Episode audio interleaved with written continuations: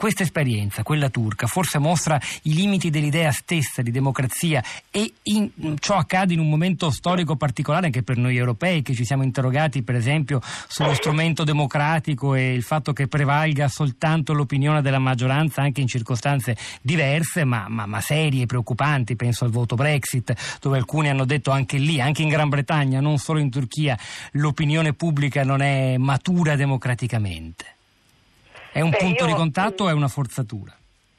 Beh, bisogna, stare, mm, bisogna, avere un po' di accortezza perché è facile accorpare tutto eh, all'interno di democrazia, potere della maggioranza, opinione della maggioranza, eccetera. Occorre mm, fare delle distinzioni, democrazia e Costituzione, democrazia e liberalismo per tanto tempo ritenuti eh, in dissenso, però con l'esperienza anche post-totalitaria eh, in effetti operanti insieme all'interno delle democrazie costituzionali. Mai pensare che liberalismo e democrazia possano marciare separati, poiché la loro separazione, il caso, unghere, il caso turco, è un'evidenza, ma non solo in Turchia, ma anche un poco con le dovute distinzioni in Ungheria, cioè quando è, diventa davvero potere del popolo maggioritario eh, a dispetto delle mh, mm, attenzioni per la minoranza o per le opposizioni e quindi uguale distribuzione dei diritti, quella più che democrazia diciamo, è una forma totalizzante di potere eh, forte eh, del numero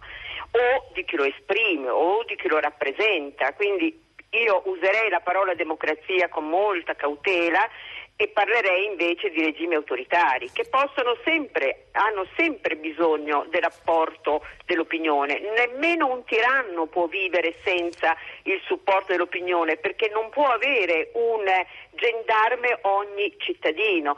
Quindi una base di consenso c'è sempre. Il problema è come viene costruito il consenso. Se per imposizione o ehm, diciamo eh, imposizione dall'alto con i media controllati oppure per libera esposizione, manifestazione delle idee, cioè pluralismo interno nessuno di noi ha idee identiche all'altro o posizioni identiche agli altri, quindi lasciare questa libertà di espressione oppure invece contenerla. Qui sta la grande differenza tra un regime che vive di un'opinione libera e un regime che vive di un'opinione orchestrata imposta. È chiaro che una, eh, una società eh, pluralista eh, che è abituata al, cons- al dissenso, che non teme questo, produrrà un tipo di democrazia che diverso da una democrazia abituata ad una visione omogenea e che vuole un'omogeneità culturale o religiosa o eh, ehm, nazionale. Ci sono questi elementi importanti. Dentro la democrazia moderna, cioè quella nata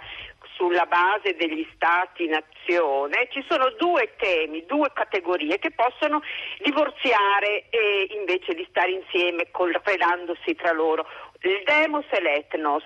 Il demos è la parte politica, diciamo noi cittadini, è un collettivo politico.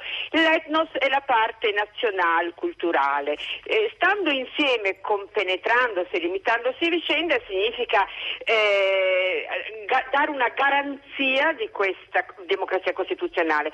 Per ragioni più varie, che possono essere le crisi economiche, eh, i problemi internazionali di eh, perdita di sicurezza, come spesso avviene, queste due categorie possono tranquillamente, possono separarsi e divorziare. A quel punto una prende sopravvento dell'altra, l'etnos, la parte che ha a che fare con la cultura, la religione, eccetera, diventa espressione di noi, il noi e diventa quindi l'opinione generale del popolo. A questo punto la democrazia si tinge dei valori medesimi eh, dell'etnos e diventa pericolosa dal punto di vista di chi? Di coloro che non ne fanno parte pieno, a pieno titolo.